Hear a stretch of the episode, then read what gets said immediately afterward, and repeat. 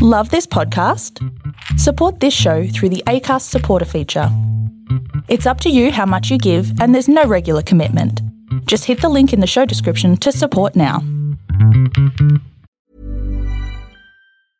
Hey, I'm Ryan Reynolds. At Mint Mobile, we like to do the opposite of what Big Wireless does. They charge you a lot, we charge you a little. So naturally, when they announced they'd be raising their prices due to inflation, we decided to deflate our prices due to not hating you.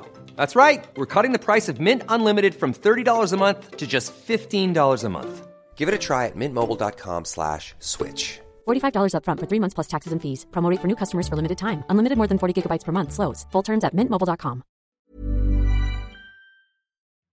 There is a story for everyone here because every story matters. Welcome, everyone, to this Storybox. This is the place to be if you are a lover of stories, learning new and interesting things, and if you want to grow abundantly.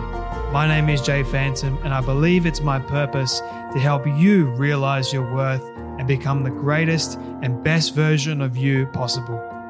I am grateful that you're here today. Now let's journey into this story box together and hear more about whose story will be unboxed today.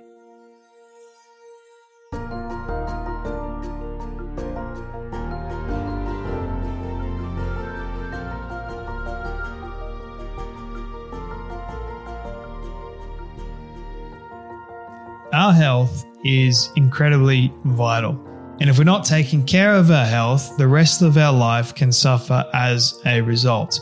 My next guest, I am super, super excited about and to share the incredible wisdom and the advice that this man uh, shares a lot of. His name is Dr. David Perlmutter. Now, maybe that name rings a bell for some of you, maybe it doesn't, but he is the New York Times best-selling author of five books. He's a board certified neurologist. He serves on the board of directors and is a fellow of the American College of Nutrition as well. He received his MD degree from the University of Miami School of Medicine, where he was awarded the Leonard G. Rowntree Research Award he serves as a member of the editorial board for the Journal of Alzheimer's Disease and has published extensively in peer reviewed scientific journals, including Archives of Neurology, Neurosurgery, and the Journal of Applied Nutrition.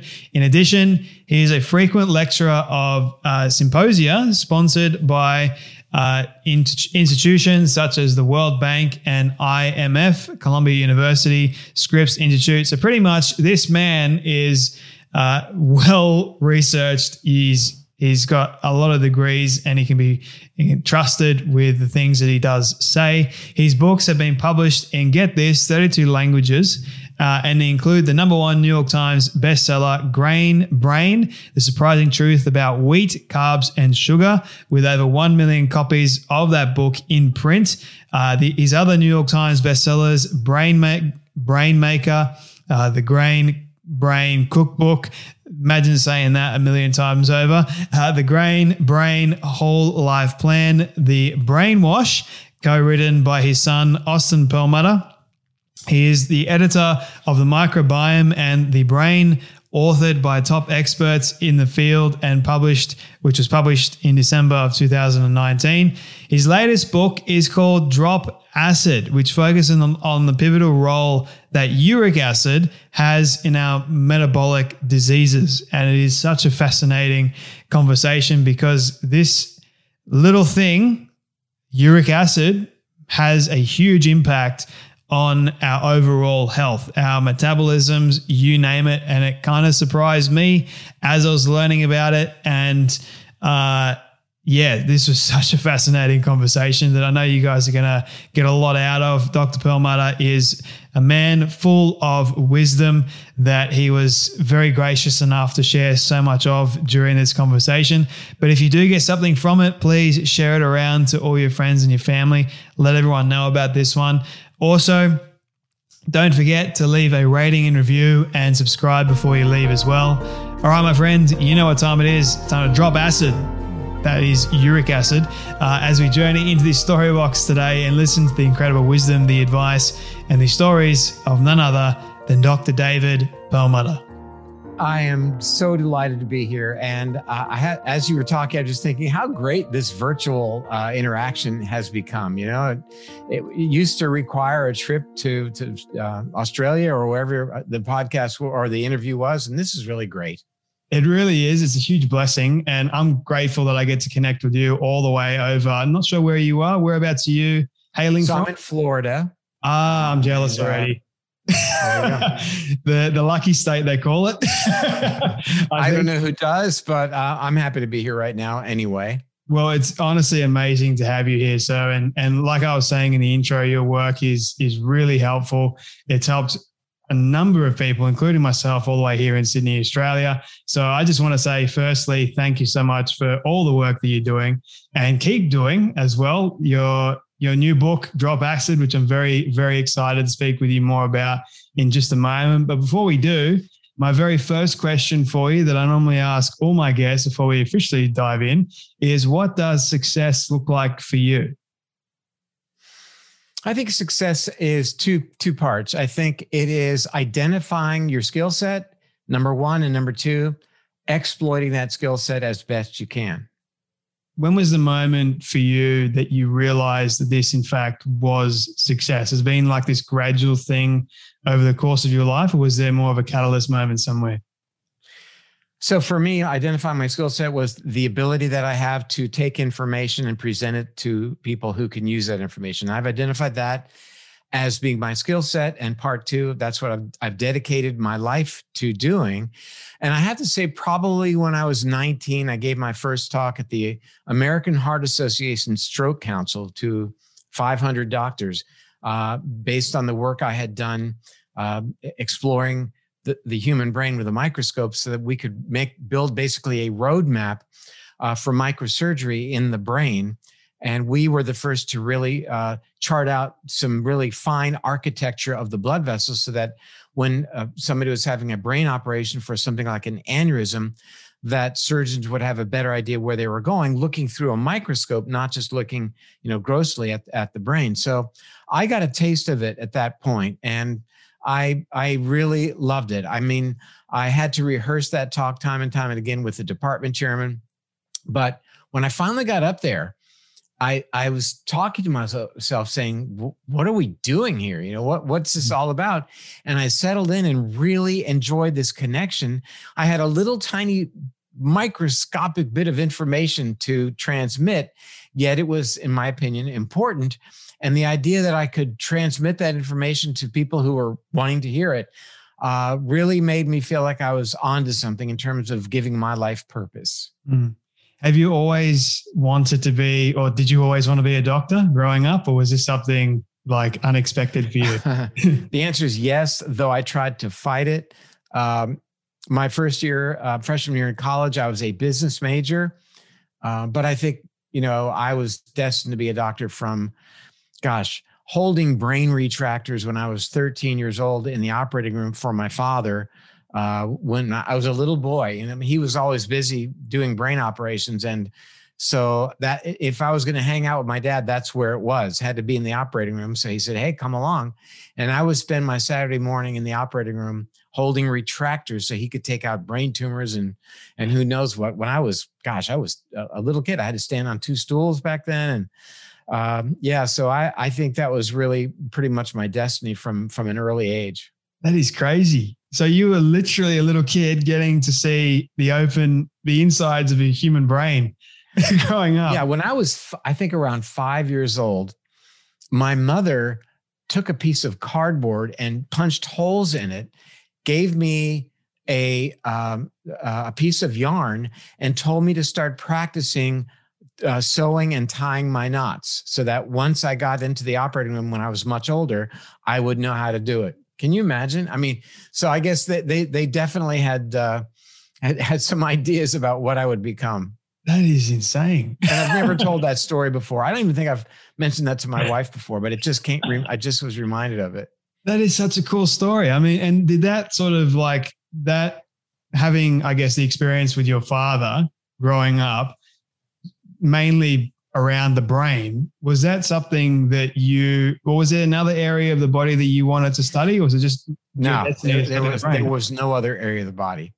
I wow. mean, we would, uh, you know, I, I'm one of five children. And if, you know, my dad made it home on time for dinner, we would be quizzed on all kinds of brain related issues. I mean, you know, I remember him, uh, uh, you know, describing these very bizarre uh, neurological diseases that were, you know, related to, um, you know, drinking red wine in Italian men, how their corpus callosum would degenerate uh, and you know all these things and we had to know this stuff when we were little kids. So hey i mean i'm not saying it was bad but I, I, had plenty of time to do things that kids do growing up that's for darn sure. But you know what? It, it's uh, my son our son is a, uh, a, a, medical doctor as well internal medicine so he's third generation already and um, gosh you know think of the start that he got i mean he watched me he watched his grandfather and now he's an internal medicine doctor exploring all kinds of really cool stuff so yeah, things could be worse. I have a curious question speaking about the brain because you grew up looking at brains, the knowledge of brains. I guess the the whole idea of neurology fascinates me uh, a lot. um, have you noticed from you when you were a kid to up until the point now that there's been a, a drastic changes in the brain, or is it sort of like uh, are we headed to healthier brains, worse off brains? Oh, okay. I, I, there's certainly been a dramatic change in our understanding of the brain, even in very, very recent years. Uh, I think overall, um, at least in the past uh, you know, several hundred years, uh, that brain, the, the size of the human brain is decreasing. I think the metabolic problems that we're going to get into today that have become so pervasive around the world are profoundly threatening uh, for the brain and may well e- explain this incredibly uh, robust increase in prevalence of things like Alzheimer's and Parkinson's. So I think overall brain health is declining dramatically and rapidly and is not a genetic issue. It's really a consequence of our lifestyle choices. So, why are some of the reasons? Is it mainly because of our lifestyle choices, our diets, that our brains are shrinking? Yes. I mean, uh, nothing has changed in our bodies genetically. But what has changed, interestingly, is our relationship with our DNA. You know, recognize that our genome, the human genome, evolved over tens of thousands, hundreds of thousands, if not millions of years to allow us the ability to survive. But the survival is in the context of a pretty narrow environment, our hunter gatherer environment, the environment of our, uh, even our primate ancestors, far different from the environment uh, that we find ourselves in today. And, you know, I, I, don't know if you meant to do this, but that's the segue into the new book, yeah. uh, because it really talks about how these genetic adaptations that allowed us to survive uh, for example, the ability to make more body fat in the presence of eating fruit and getting that sugar, fructose, as a signal, to make just a little bit more body fat because genetically we had a mutation allowed us to survive. To just in a small amount increase our blood pressure allowing us not to become uh, dehydrated. That allowed us to create more sugar in our bloodstream to power our brilliant brain that allowed us to be clever enough to survive. These changes took place as a consequence of a series of genetic mutations that took place between 14 and 17 million years ago, not even in humans, in our primate ancestors, at a time when the world became cooler. And that cooling of the planet took place over about a million years. So this isn't an overnight uh, event. This happened over a million years planet becomes cooler, our primate ancestors had some what we call selection pressure. Those who had these genetic mutations that caused them to have higher levels of something very specific called uric acid would make a little bit more fat. They would burn a little less fat. They'd make more blood sugar. They'd raise their blood pressure a little bit, but it was enough that they would survive and pass on those new mutations that raised the uric acid level. And we continue to have uh, those mutations in every human walking the planet today. This is a genetic situation that responds to a sugar, fructose, yeah. such that even tiny amounts of fructose are telling us get ready because food may not be available, water may not be available, and therefore make body fat so that you can survive. But now we're triggering that mechanism by bombarding our bodies with fructose day and night. So we're making way too much fat. Uh, our blood pressure is going through the roof. We're making way too much blood sugar. Therefore, we're becoming diabetic like nobody's business. And all the downstream problems from being overweight and hypertensive and diabetic, like coronary artery disease, uh, Alzheimer's, and even various forms of cancer, are dramatically on the rise as a downstream effect of this uh, genetic mismatch to our environment, what we call an evolutionary environmental mismatch. So, mm. you know, I've been interested in that for, I wrote my first article on this topic uh, 50 years ago when I was 16, uh, published in what's called the Miami Herald.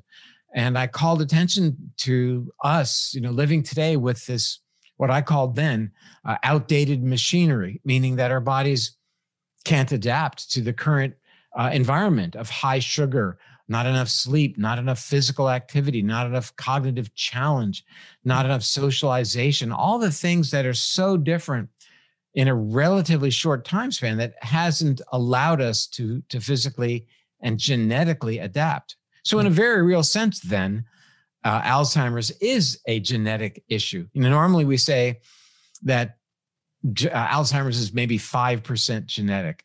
In a very real sense, it's 100% genetic when we consider that the mismatch of our current environment with our Paleolithic genome is really setting the stage for the inflammation, the increased damage to uh, to our tissues from chemicals called free radicals, the elevation of our blood sugar, all those things really are the cornerstones of things like Alzheimer's and coronary artery disease.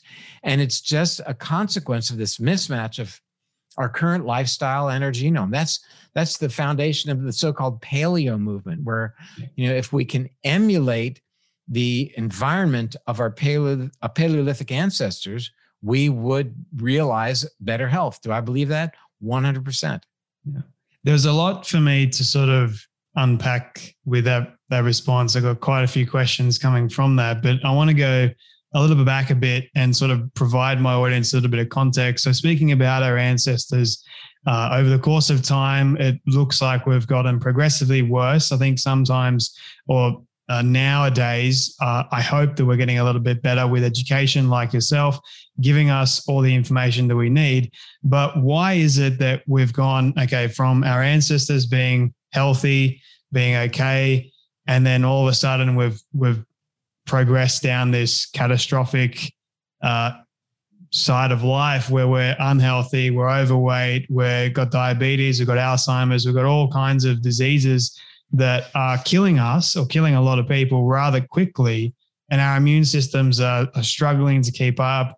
So, why is it that we've gone so progressively bad over the course of, of years? If we if we know, and I think I was taught this in school, right, that our ancestors, you know, were healthier. They lived off the land, they did what they needed to do, and they didn't have a lot of the issues that we have now. So I don't know if you can answer this question, but oh, I yeah. I absolutely can answer the question because uh, you know we I think the answer is very very clear that two, there are really two major events in human history that uh, are applicable uh, to responding to you right now. First was the development of agriculture. Yeah. That represented, you know, when was it? 14 to 17,000 years ago, represented a major, major challenge to our human physiology. Never before did we have the resources of these uh, carbohydrates that allowed us to travel, allowed us to, you know, to uh, populate the world. But beyond that, prior to that, we had eaten a lot more fat and uh, certainly a, a lot uh, more fiber than we do currently. The other event uh, that happened was, I think, our ability to process foods, which happened the past 100 to 200 years, yeah. especially the creation of uh, our ability to extract um, sugar from sugarcane that happened on, you know, in Egypt, let's say 1700 years ago. Uh, and then more recently, uh, in the development in 1958 of our ability to actually make uh, high fructose corn syrup from obviously corn. So these are major, these are seminal events in uh, that explain the decline in human health. You know, longevity uh, began to decline for the first time in human history prior to COVID. Mm. So yes, with COVID, it's declined quite precipitously. But even before COVID, here in America, uh, average length of life has began to uh, had begun to decline, and it really uh, it wasn't that we suddenly had a genetic uh, change. Our genome has basically undergone very, very little change in the past 70,000 years. What has changed are the influences that, that I mentioned, you know, specifically the foods that we are eating. Uh, food is information. Food plays against our genome. It's reflected by our genome. It triggers our, our genome. Good genes turn on or off based upon influences from the foods that we eat. Mm-hmm. So we have to deconstruct our foods beyond the macronutrients of fat, carbohydrates, and protein, and the micronutrients, the minerals and vitamins, and understand that food is information. Food is signaling our genome, giving it instructions, informing our genome, and informing our physiology about the environment in which we in which we live. So. Mm-hmm. What were once advantages as it relates to food by giving us more body fat, allowing us to retain water, uh, during times of possible dehydration, et cetera. Now, in the presence of an abundance of these signaling molecules like fructose, uh, is playing absolutely against us. So, mm. no mystery. You know, we've come a long way in terms of uh, early childhood death, uh, death during childbirth, uh, our ability to take care of patients who have experienced trauma. I mean, that's the past, you know, 100 years, that's the past 50 years been dramatic. Yeah. Uh, but what has taken place has been an incredible increase in what are called the chronic degenerative conditions, mm-hmm. the diabetes, obesity, hypertension, all these metabolic issues that the World Health Organization now characterize characterizes as being the number one cause of death on planet Earth. Not COVID, not something infectious, chronic degenerative, meaning metabolic problems that are a reflection, a consequence of the dramatic change in our uh, lifestyles that has occurred in the past 150, 200 years. The kind of food that we do end up intaking, say if it's all this junk food, does that have the ability to change our DNA in the way that, or our genome code in the way that it provides or gives off like cancers, dementia, those sorts of genes?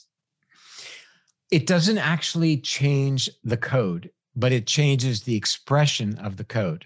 Right. Uh, the the piano has 88 keys and it can be played in any number of ways. So how the piano is actually played is dictated by the foods we eat, by the sleep that we get or don't get, exercise, stress, uh, various fa- nature exposure. All of these things influence how the song is played. We're not necessarily changing the genetic code, but we are epigenetically changing its expression by turning on and turning off various genes. There are genes that, when they are turned off, uh, are good thing that they're turned off because they code for increased inflammation and and problems. Other genes, when they're turned on, offer us uh, some advantages by act, turning on the production of antioxidants, for example. Yeah. So it's the balance. You know, it's it's this dance that occurs in terms of genes turning on and turning off every moment of every day that really has a major role to play in our health and longevity. Mm-hmm. And probably 90% of those genes are influenced by the choices we make every day in mm-hmm. terms of, for example, our foods. Now, that's a pretty profound thought, isn't it? You know, when I was in medical school, our DNA was locked in a glass case it was inviolate. Nothing, you know, it, it determined everything about us, who we'd be, etc. And now we recognize that, in fact, our DNA is highly influenced by so many of the activities that we choose to pursue every single day. What is the? Because I'm I'm sure that there are um, a number of my friends have spoken about this. The the varying degree of diets that we have in our world today it gets kind of confusing. I think my audience they know um, my stance on this. uh, I, I predominantly healthy. I try my best to. to try and avoid the the gut inflammation, all those sorts of things. But I feel like there is a lot of information out there for people uh, to absorb, and I, I kind of feel like they're getting lost a little bit on which is the right diet to subscribe to, which is the healthier diet, because we've been told one thing and then told another thing. This is right. This is wrong. So, what is the right, according to science, according to research? What has science and research shown us that is beneficial, first and foremost, for that uh, epigenetic construct as well as our overall health and avoiding this uric acid. well, uh, in your very last statement there, I, I think you said a lot because this new tool that we have called balancing or, or stabilizing or normalizing, I tend I tend to think of a term optimizing mm. uh, uric acid is really interesting because you can see, you can look at this uric acid issue through any number of lenses through paleo, through Mediterranean, through ketogenic, through vegan. Whatever is your bent or your desire, for whatever reason it may be, uh, it can still be modified such that it targets uric acid because it's uric acid that serves as the common denominator, the alarm signal that then leads to increasing inflammation and increasing blood sugar, increasing production and storage of body fat, for example, increasing blood sugar. Um, there was an interesting study in the Japanese literature called Uric Acid in Metabolic Disease from Innocent Bystander to Central Player meaning we've known that uric acid elevation uh, is seen in diabetes, obesity, coronary artery disease, Alzheimer's, et cetera. But it was looked upon as well, it happens to be elevated. Obviously, uric acid has to do with gout, but how interesting it is that we see it elevated in these, you know, devastating conditions. But this uh, 2016 uh, paper really shows us that it's not that it just happens to be elevated, it's playing a role and it's playing a pivotal role. So there are many answers to the question about what makes for an optimal diet. But the point is, we want to have a diet that in J, in you specifically, accomplishes certain goals. What are the goals? Number one, it reduces inflammation, a pivotal player in our chronic degenerative conditions. Did I mention the number one cause of death on the planet? Uh, number two, it helps to quench the action of damaging chemicals that we call free radicals. Uh, number three, it's a diet that's rich in micronutrients like vitamins and minerals. Uh, number four, it's a diet that's going to help keep blood sugar in check. All of those things uh, can be looked at again through the lens of what are the modifications of the diet that you subscribe to that seems to be working best for you, but how it relates to keeping uric acid at an optimal level. Mediterranean diet, wonderful diet, for example, but to that diet, we would make sure that while you're eating some fruit, you're not eating an overabundance because fruit does contain fruit sugar or fructose. Fructose yeah. is metabolized to uric acid. It means have an apple a day or two. It means don't be drinking fruit juice and certainly not uh, sodas and beverages that are just loaded with fructose. Fructose becomes uric acid, and that's the alarm signal that saved our ancestors but is paving the way for metabolic mayhem today. Uric acid is the thing uh, that, uh, when brought under control, lets people finally get that last part of their weight loss under control, that mm-hmm. may allow them better control over their blood pressure, that may allow them better control over their blood sugar. All of these metabolic issues that are so threatening uh, to people today. I mean, uh, here in America, 88% uh, of adults has at least one component of what we call the metabolic syndrome, meaning mm-hmm. overweight, uh, high blood sugar, uh, high blood pressure, high triglycerides, or what we call dyslipidemia, means trouble with things like good and bad cholesterol. 88%. That means only one in eight adults in America, and I'm sure the numbers are similar in Australia, only one in eight adults is metabolically healthy. Wow. Uh, metabolic issues set the stage for all the problems we don't want to get, like Alzheimer's, coronary artery disease, diabetes, and various forms of cancer. Yeah. So, we've got to get our metabolic house in order. And the best way to do that right now is to bring the uric acid level under control. Yeah. Where does uric acid specifically come from? Has it always been there the moment we're born? And there's a leading question from that one, which is in which uh, part of the metabolism or the digestive tract does it usually sit? Is it the final stage, the middle stage, that sort of thing? So, uric acid is actually mostly produced in the liver. Oh. And uh, though we now have evidence that it can be produced uh, in the kidneys uh, and possibly even in the gut as well. Uh, but by and large, the discussion centers on fructose sugar being absorbed in the small intestine, taken to the liver, and then uh, broken down ultimately to its final resting point, which is uric acid. Now, other contributors to that include alcohol and then foods that are high in something called purines. Purines are uh, the breakdown products of DNA and RNA, uh, foods that have a lot of cellularity, like uh, organ meats, for example, and cured meats. Uh, they are high in purines. They can contribute to the formation of uric acid. It's why people who have gout, mm. high uric acid levels, should be careful of you know eating high purine containing foods. But the big player, by far and away, is dietary fructose. Now, I will say that you know we've emphasized dietary fructose for an awful long time in terms of its metabolic threat. We've known that fructose is a threat to our metabolic health since uh, an, a Lancet article in 1970. So we've known about this a long time, but now we're beginning to understand that under certain conditions, the body will make its own fructose, and that is somewhat worrisome. So, under certain conditions, when the body thinks it needs fat, uh, it'll make more fructose. And what are those conditions? Well, first of all, if the body feels as if it's going to be dehydrated or it's starting to become dehydrated, it turns blood sugar, glucose, into fructose. Why? Huh. Because fructose increases uric acid. That tells the body to make fat. Well, why would dehydration want the body to make fat. And it's really quite simple. And to get our answer, we will look at the camel. Now, if you look at a in mm-hmm. your mind's eye, a picture of a camel, what's the most outstanding characteristic that a camel has? It has a hump. And the camel is able to walk across the desert for weeks and weeks without drinking water by virtue of the fact that it has a hump.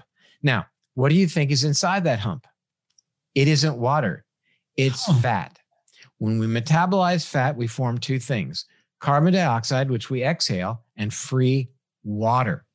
So, fat, body fat, is a reservoir, a resource for the production of water. That's why when we're dehydrated, our bodies want to make fat because fat can be metabolized into water. So, this explains then the, the, the sensor for our dehydration senses our sodium content. When the sodium content starts to rise because we're becoming dehydrated, that triggers this formation of fructose from mm-hmm. blood sugar. Glucose turns to fructose, turns to fat. Why fat? Because fat uh, is tur- turns to water. That connects then high sodium to the remedy, making more water. And it explains why people who have a lot of dietary salt tend to gain weight, tend to have higher blood sugars, uh, tend to have higher blood pressure, tend to be diabetic. That's this connection then between raising your blood sodium level by eating a lot of salt and these issues. So there's a, you know, this whole notion that, yeah, dietary fructose is interesting, but we make uh, fructose is we make a lot of fructose when our blood sugar, our glucose is elevated. We make it when we are hypoxic. What does that mean? When our, our oxygenation goes down, like when we have sleep apnea.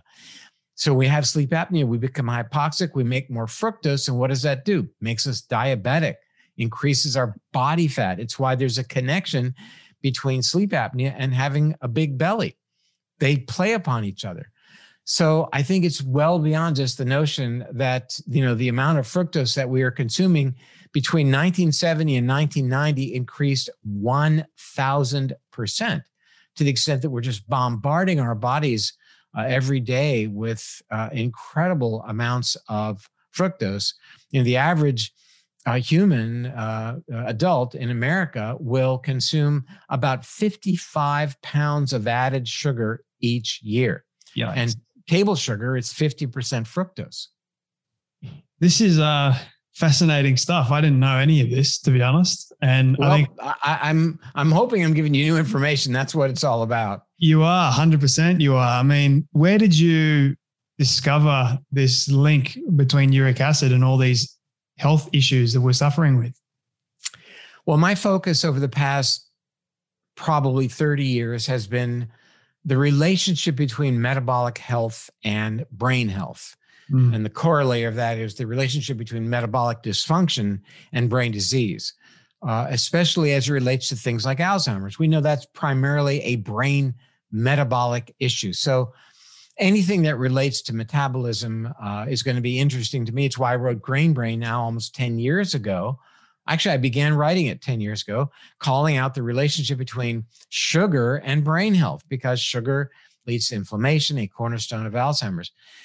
Now, this information came to me uh, a couple of years ago uh, while I was running, and I was listening to a podcast, an interview of a researcher, University of Colorado, named Dr. Richard Johnson, and he uh, did a deep dive into fructose metabolism and uric acid, and it was I was uh, thunderstruck by this podcast to the extent that you know, I finished my run, but I had to keep going. So I, I went on the, I went on another run right then just to hear the, the rest of the podcast, got home, took a shower and listened to it again. And then, as you would expect anyone to do, what did I do? I picked up the phone and I called him, Richard Johnson, said, Hi, I heard this podcast. Let's chat.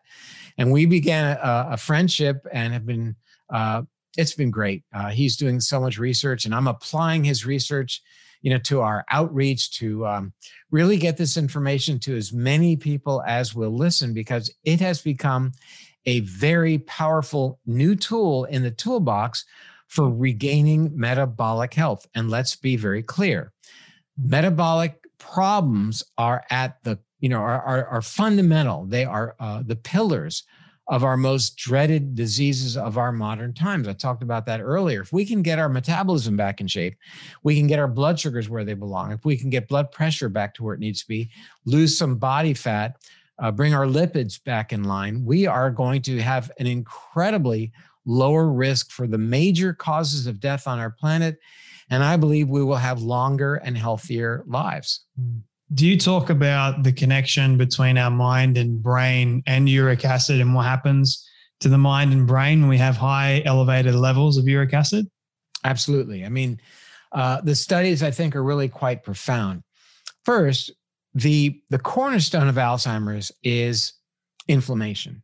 Yeah. And now we have uh, identified where it's coming from. I mean, this is a powerful augmentation of the very issue one of the, very, of the important issues underlying Alzheimer's. The other central theme of Alzheimer's, what we call a bioenergetic theme, meaning mm-hmm.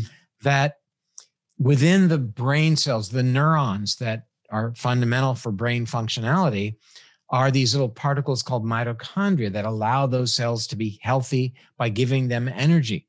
Fructose and uric acid threaten the functionality of these mitochondria and pave the way for this energy deprivation that is characteristic and predicts Alzheimer's as much as two to three decades into the future. So, what does the research show? Well, one study of 1,600 individuals that came out of Japan uh, followed these individuals for 12 years. And every two years, this group of adults, 1,600 of them, would have a, an examination of how well their brains are working. And at the be- very beginning of the study, they did a test of the uric acid level. That's all they did. Check the uric acid at the beginning of the study, and then we'll follow these individuals for uh, 12 years. And what did they find? They found that at the end of the study, those individuals who at the very beginning, 12 years ago, had the highest uric acid level had an 80% increased risk of developing dementia, a 55% increased risk of developing full blown Alzheimer's and a 166% increased risk of developing what is called vascular or mixed dementia. Wow. Now, why is this important? It's important because we don't have a treatment for dementia or Alzheimer's, for example, despite the fact that these new drugs are being approved and uh, put upon us. They don't work. I wish they did. I'd use them. I would have used them for my own father who died of Alzheimer's, but there is no drug that can treat this problem.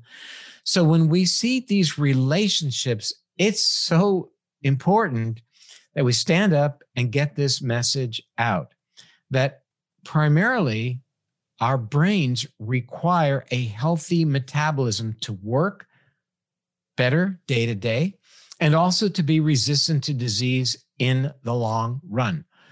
Fructose consumption itself is associated with shrinkage of the brain as well as decline in memory function over time.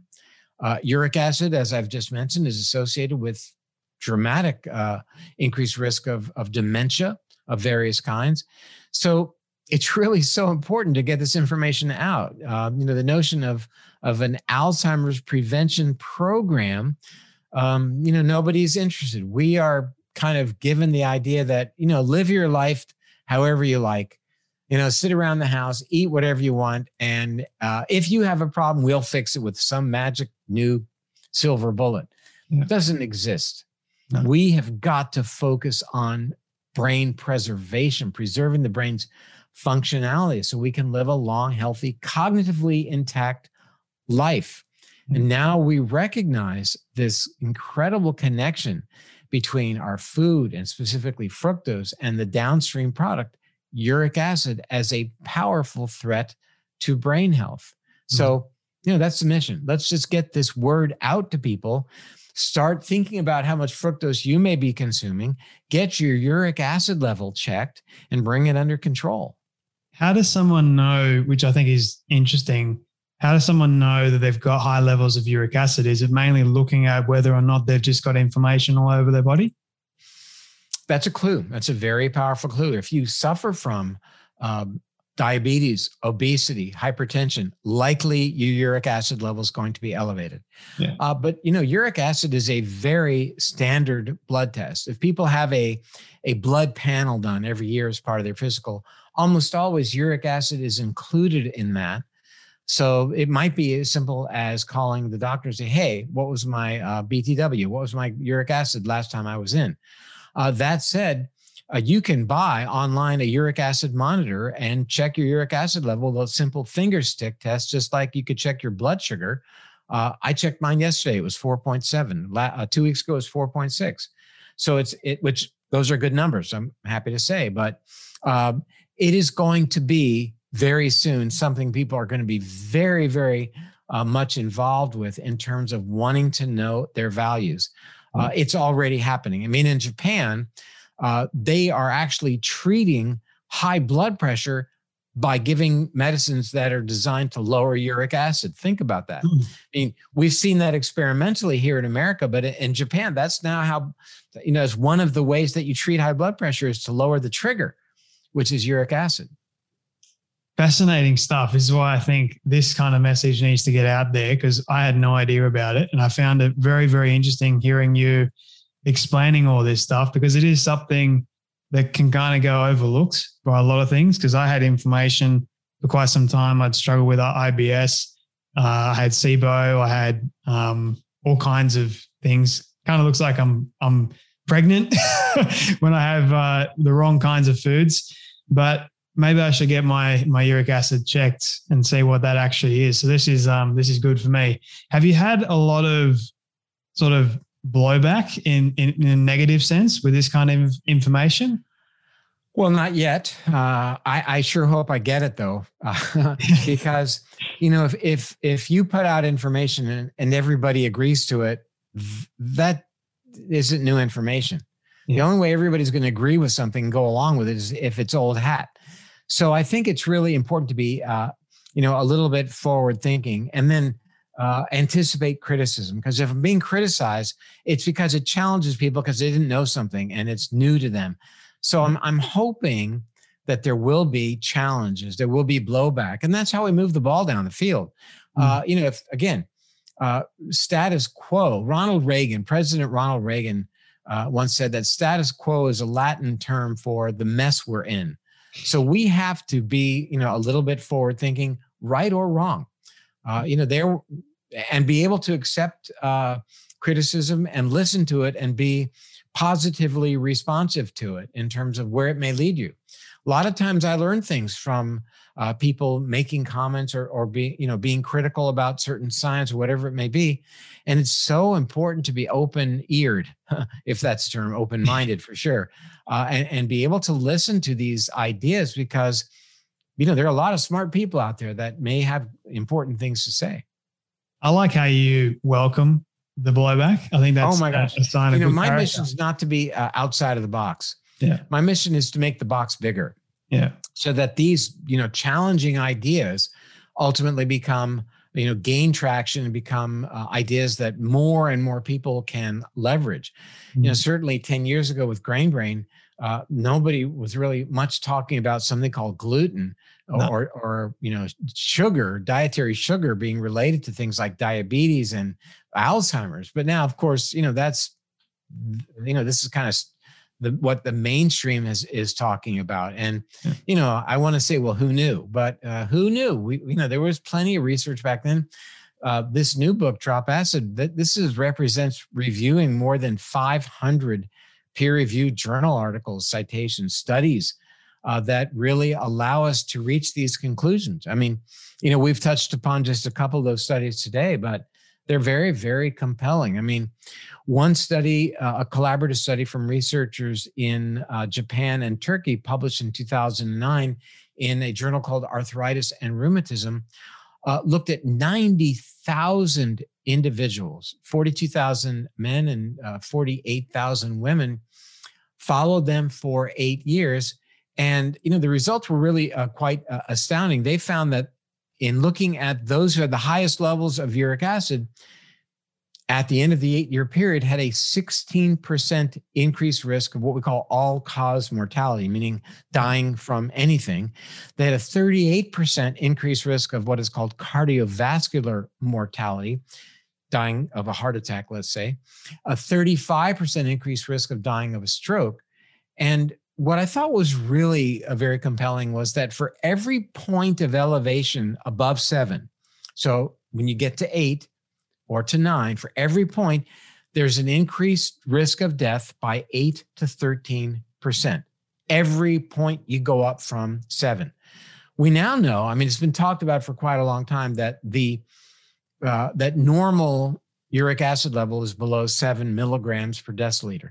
Uh, that said, that only related to gout, such that when people had gout, their goal was to get their uric acid levels below seven. That is nowhere near good enough as it relates to the metabolic issues we're talking about the increased production of, of fat, the elevation of our blood sugar, the elevation of our blood pressure. We mm-hmm. want to keep our uric acid levels at 5.5 milligrams per deciliter or lower. That's the goal. And it can almost always be achieved uh, by taking away the fructose, by reducing alcohol consumption, specifically beer, because it's high in purines and alcohol, and adding in a couple of supplements, for example, quercetin and vitamin C, really powerful uh, in terms of lowering uh, uric acid. Tart cherries as a food. Cherries have been used in gout treatment for decades. Uh, the O in drop acid on the book cover is a cherry. I don't know if you can see that, but you see the cherry right there falling? We did that because cherries lower uric acid. We've known that, as I mm. mentioned, for a long, long time. So, lifestyle issues, mostly food, are really very relevant and can be utilized to bring that uric acid right down to where it needs to be to offset and to regain metabolic health. Finally, get your blood pressure under control, lose a little more weight, help you with your blood sugar, and then reduce your risk for all of these downstream uh, diseases that we talked about. Well, I could I could listen to you talk for hours.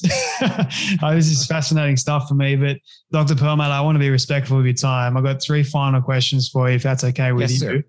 Um, we were talking off off air just a moment ago about COVID nineteen, the, the current pandemic, and you did mention something which I thought was very interesting uh, about how uric acid and COVID nineteen do not mix one one bit, one iota.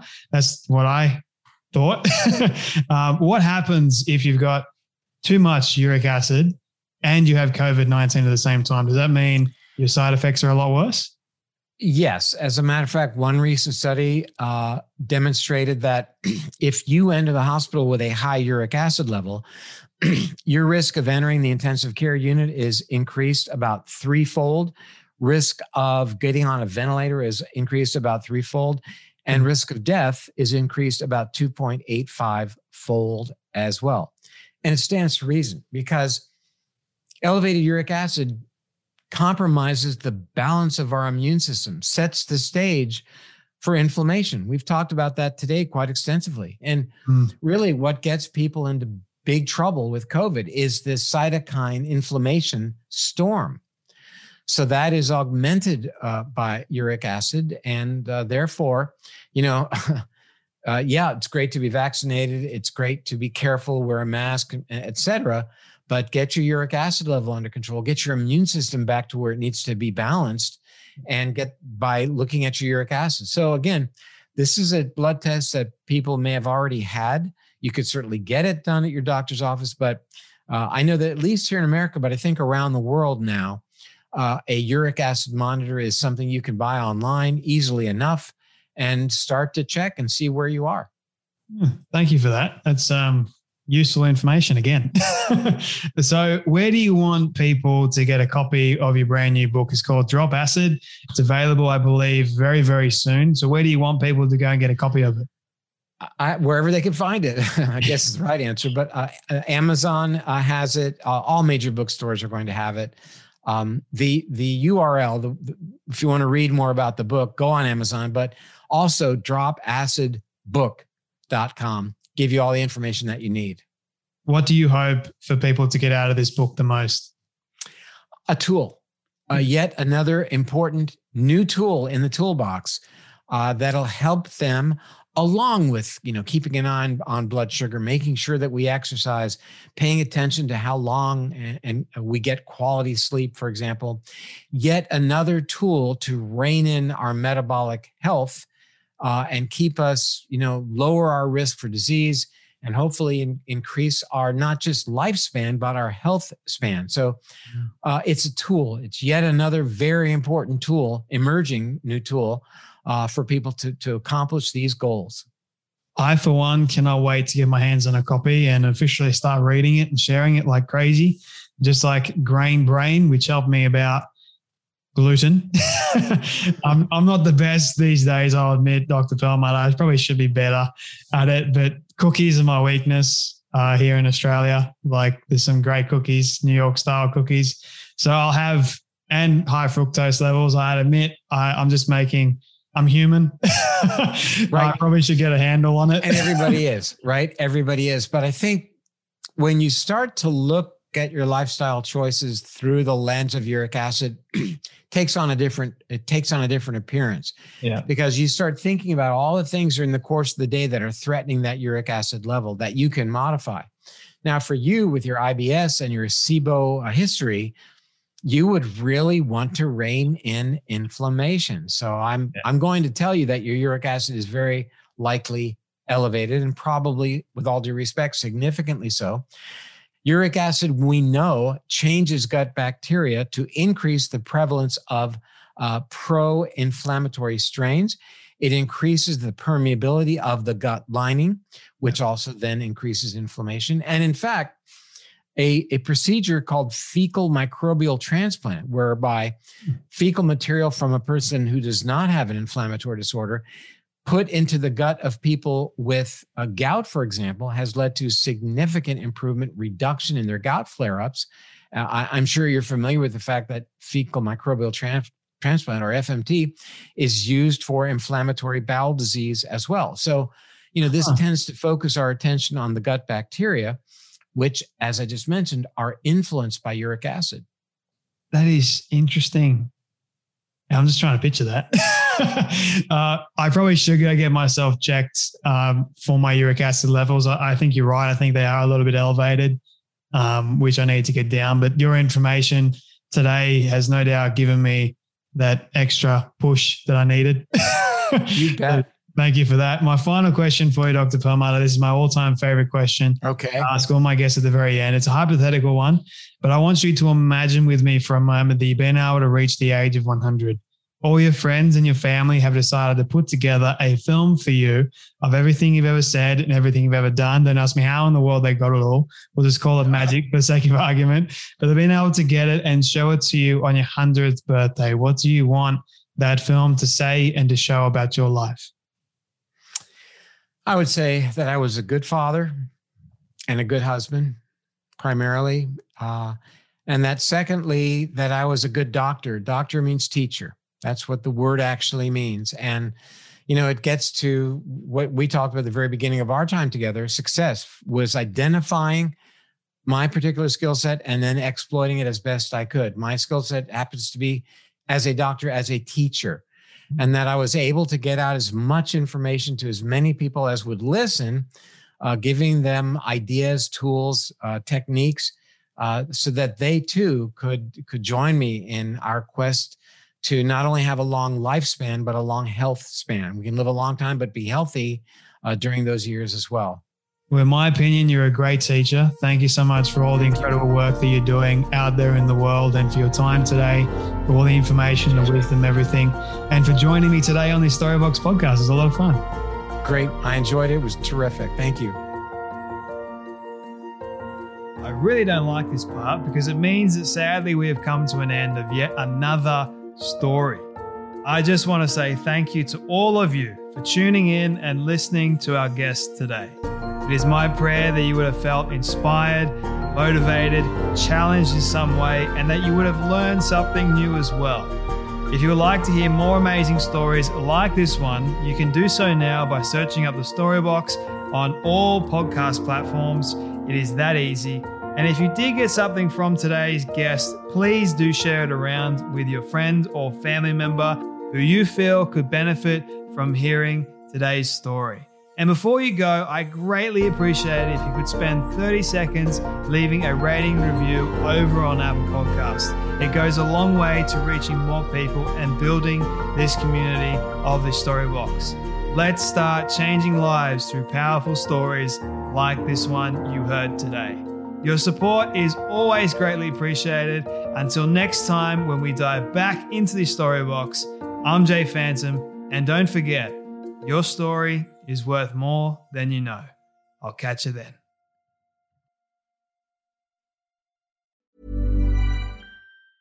Ever catch yourself eating the same flavorless dinner three days in a row? Dreaming of something better? Well, HelloFresh is your guilt free dream come true, baby. It's me, Keke Palmer. Let's wake up those taste buds with hot, juicy pecan crusted chicken or garlic butter shrimp scampi. Mm. Hello Fresh. Stop dreaming of all the delicious possibilities and dig in at HelloFresh.com. Let's get this dinner party started.